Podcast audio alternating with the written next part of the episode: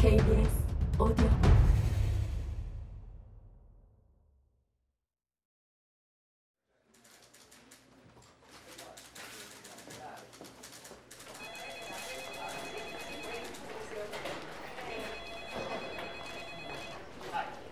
시간이 흐르면서 작전 본부로 정보가 비오듯 쏟아지지만 거기 담긴 선거인의 의도가 분명하게 논란의 여지 없이 드러난 것은 없었다. 그 정보들이란 대개 바로 위에서 묘사한 종류의 말들이었다. 그러나 유난히 의심스러워 보이는 말. 예를 들어, 글쎄, 언젠가는 이렇게 될 수밖에 없었던 것 같아 하는 말도 원래의 맥락에 다시 갖다 놓으면 그 종잡을 수 없을 것 같은 느낌이 많이 사라진다. 그것은 최근에 이혼을 한 남자가 다른 남자와 나누는 대화 속에서 나온 말이다. 그들은 옆에 있는 사람들의 호기심을 자극하지 않으려고 이혼이라는 말 자체를 입에 올리지는 않지만 그런 식으로 대화를 마무리했다. 약간의 적의, 약간의 체념, 이혼한 남자의 가슴으로부터 새어나오는 떨리는 한숨이 섞인 그런 말로 말이다. 이 말을 들었을 때 예민한 첩자, 물론 예민함이야말로 첩자의 최고 자질이라고 가정하고 하는 말이지만 예민한 첩자라면 분명히 그것이 체념의 말이라고 결론을 내렸을 것이다. 그러나 현장에 있었던 첩자는 이런 체념이 주목할 만한 가치가 없다고 생각했을 수도 있다. 녹음기가 그런 체념을 포착하지 못했을 수도 있다. 그러나 이런 것은 단순히 인간의 실수나 기술의 오류 탓으로 돌릴 수 있다. 이것은 언뜻 충격적으로 느껴질지 몰라도 인간이 어떤 존재인지 알고 또 기계의 본질을 모르지 않는 훌륭한 판사라면 마땅히 참작을 할 것이다. 이 사건과 관련된 문서에서 피고에게 죄가 없음을 보여주는 증거를 전혀 찾아볼 수 없다 하더라도 그렇게 참작하는 것이 훌륭하고 정당한 일이다. 만일 이 무고한 남자가 내일 신문을 받는다면 그에게 일어날 수도 있는 일을 생각하는 것만으로도 몸이 떨린다. 당신과 함께 있던 사람에게 글쎄 언젠가는 이렇게 될 수밖에 없었던 것 같아 하고 말했다는 사실을 인정하겠소? 네, 인정합니다. 자, 신중하게 생각해 보고 나서 대답하시오. 그 말을 할 때 무슨 이야기를 하는 중이었어?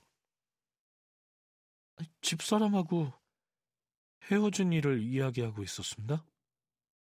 별거요, 이혼이요? 이혼입니다. 어, 그래. 그 이혼하니 기분이 어땠어? 또, 지금은 어떻소? 반은 화가 나고, 반은 체념하고, 그럽니다. 화나는 게 더 크고, 아니면 체념하는 게 더 커? 어, 체념하는 게 더 큰 것 같은데요? 아이, 그럴 경우에는 한숨을 쉬는 게 자연스러울 거라고 생각하지 않소? 어떻게 친구하고 이야기를 하는 상황에서라면? 글쎄요. 한숨을 쉬었을지도 모르겠는데요. 아, 사실 기억이 잘 안 납니다. 그래. 우리는 당신이 한숨을 쉬지 않았다는 걸 알고 있어. 아, 그걸 어떻게 합니까? 거기에 있지도 않았으면서? 우리가 거기 없었다고 누가 그래? 아니, 어쩌면 내 친구는 내가 한숨을 쉰 걸 기억할지도 모릅니다. 그 친구한테 물어보십시오. 당신? 그 친구를 별로 좋아하지 않는가 보군. 무슨 말이죠? 그 친구를 불러 온갖 고초를 겪게 하겠다는 거잖아, 지금!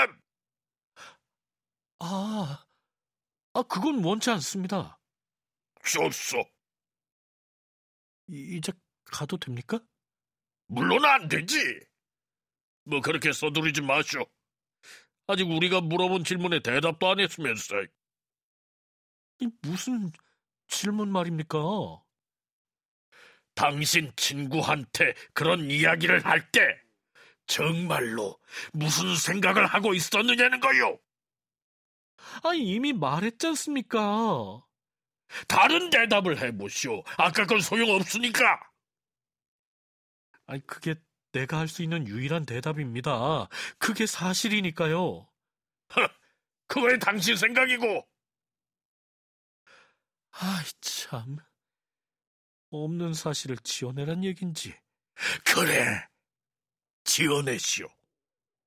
우리가 인내심을 갖고 시간을 들여 몇 가지 기술을 제대로 구사했을 때 나올 수 있는 답만 나온다면 우린 아무래도 좋소. 뭐 어차피 그런 기술을 구사하면 당신은 우리가 듣고 싶은 이야기를 하게 될 거요. 아, 그럼 그 답이 무엇인지 말해 주십시오. 예? 그걸 이야기하고 끝내버리죠, 뭐. 아, 그건 안 되지. 뭐 그럼 재미가 하나도 없는 걸. 당신은 우리가 뭐라고 생각하는 거예요? 이보시오. 우리도 과학의 존엄성을 존중해야 하고 직업적인 양심도 지켜야 한단 말이오. 상관들한테 우리가 월급값을 하고 밥값을 한다는 걸 보여주는 건 아주 중요한 일이오. 아니, 미안합니다만, 이게 도통 무슨 말씀이신지. 뭐, 서두를 건 없소.